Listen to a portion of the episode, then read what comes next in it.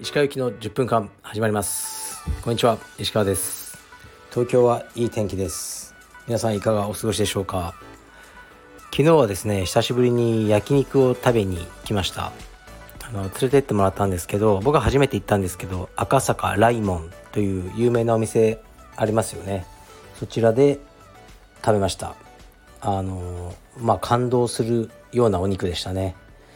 まあお肉はもちろん美味しかったんですけど会話が結構楽しかったですね。あのカルペディエムのまあメンバーっていうかねで行ったんですけどうーんなかなかね なかなかやっぱすごい道場ですねカルペディエムは。はい。まあ、自分で作っておいて言うのもなんですけどうん。なんかすごいすごいメンツでしたね。で今日はあのいつもお世話になっているウェイトリフティングの、えー、っとジムであるブラックシップスさんのオーナーさんの佐藤さんとあと、ね、先日の東京オリンピックに出場された、えー、山本俊樹選手とえー、っと俊須藤さんというアーティストのえー、っと展示に行ってきました。えっとねマリオットインターナショナルのが作ったなんかエディションっていうすごい虎ノ門にあるなんかおしゃれな豪華なホテルでしたね。明日からが多分本当なのかな。今日はプレスだったのかな。で4の日だってね。レビューだったんですかね今日は多分。で呼んでいただいて見てきました。須藤俊さんはもうね5年ぐらい前からえー、っとまあお付き合いがあるって言ったらあれですけどね。あの作品を見させていただいててで充実の体験レッスンもねあの受けてくださったことありますね。でこの5年でうんもう全然違うレベルに行ってしまったっていう感じですね。もちろん作品もそうですけどもお値段とか知名度とか素晴らしいですね。で今回の作品もすごく良かったです。で明日からかなまああのパティオ、ね、中庭という意味のあのパティオ、えー、春須藤で見ればあの検索すれば出てくると思いますね。いつもねいろいろあのお誘いいただいて佐藤さんありがとうございます。佐藤さんはこのラジオのヘビーリスナーらしいのではい。ありがとうございます。それではレターに参ります。こんばんは。老いに関するスタンスのお話興味深く拝聴いたしました。この件は皆さんジレンマがあると思います。一つ気になったのは老いる速度の個体差です。マスター6以上のカテゴリーで活躍する人は充実の才能というよりむしろ老いをスローダウンさせる才能の方があると思うのですがいかがでしょうか？長くやっていると足し算の充実から引き算の充実になっていくのを感じています。ご意見雑感お話しいただければ幸いです。よろしくお願いします。はいありがとうございます。うーん老いをスローダウンさせる才能、まあ、そういうのは分かんないですね僕には。で足し算の充実から引き算の充実。これもよく分かんないですけど、まあ、やることをシンプルにということですかね。まあ実際僕ももうできない技多いので怪我とかでやることはすごく少なくなってますね。そういう意味なんですかね。はい。うんもう終わりって感じですけどね。あんまり老いに関してどうとかも僕は思ってないですかね。はい。もちろん老いてはいるんですが、はい、何も気にせずやろう。ダメになるその日までやろう。という感じで僕はやってますね。意外とね皆さんが考えるより僕は何も考えてないですね。はい。もう2年後3年後できなくなってたらまあ仕方ない、ね、できなくなるその日までやろう。と思ってますし、まあ、道場経営とかに関してもそうですよね。いろいろ言ってくださる人はいるんですけどこういうの、ね、こう経営は、ね、こうだってこうした方がいいんじゃないかとかね。いろいろまあいろいろあるんですよ。やっぱり経営やってると。こう僕もあちょっとまずいかな。このままではっていうね。こう次元爆弾のようなものをはらんでいたりするんですけどまあいいやと。ダメになる。その日まで頑張ろう。そういう感じですね。はい。次いきます。石川さんはじめまして。先日の放送でかっこ自分はもうこの年齢なのでモテるという価値観で洋服を選ぶ必要がないかっこ閉じというニュアンスのことをおっしゃられていたと思います。自分も石川さんと同年代ですが未だに服を買う時は異性の視線を意識して会話する時はワンチャンないか？と考えてしまいます。まあ大げさですが。石川さんはいつ頃からこのような達観した考えに至ることができたのでしょうか？私は生涯このような領域にたどり着くことはないのではと思っています。はいありがとうございます。うん。まあいいんじゃないですか？この若くて。このワンチャンってどういうことなんですかね？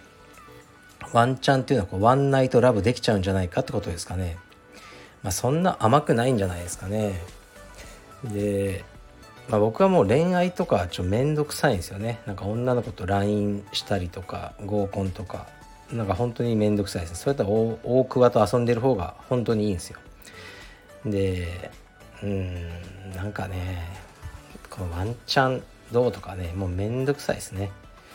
もうそういうのをこう満たすようななんかお店とかに行けばいいんじゃないですか？そういう時は。だから僕はそういうのやらないんですけどうーんモテたいとか本当ないですね。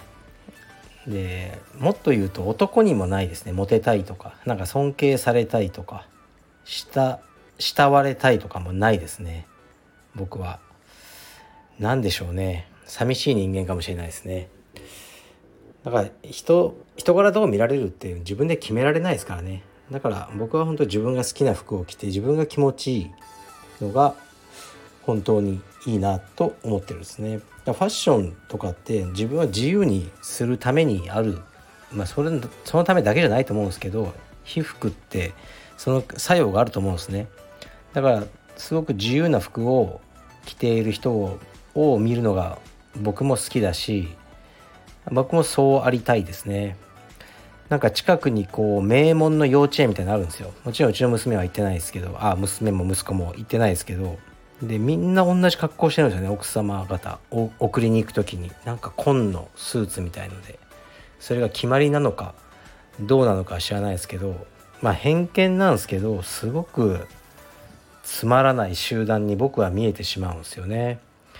まあルールだから仕方ないのかもしれないですけどね、まあ、好きなものをねあのー、着て僕は生きていこうと思ってますね。うん、そうしてると意外にモテたりして。まあ分かんないですけどねそれは。はい次いきます、えー、先日全日本マスターに出場した中年色帯です。何回試合に出ても心臓が飛び出るほどの緊張との戦いです。最初は対戦相手がとても強かったらどうしよう。壊されたらどうしよう。という緊張。次の時期はみんなが見ている前で決められたらどうしよう。という恐れ。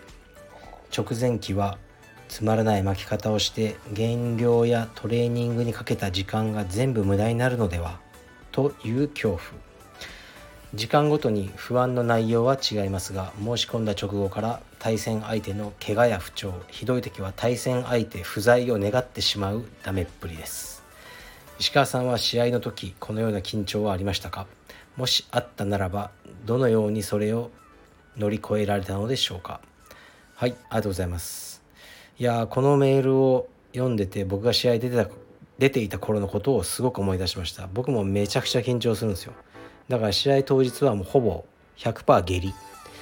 で試合終わった後はその緊張性頭痛ですよね緊張が解けてあの頭痛になる帰りだから試合の帰り道はいつも頭痛でしたねひどいだからよく分かりますよこの気持ちはだからね乗り越えられないんじゃないですか？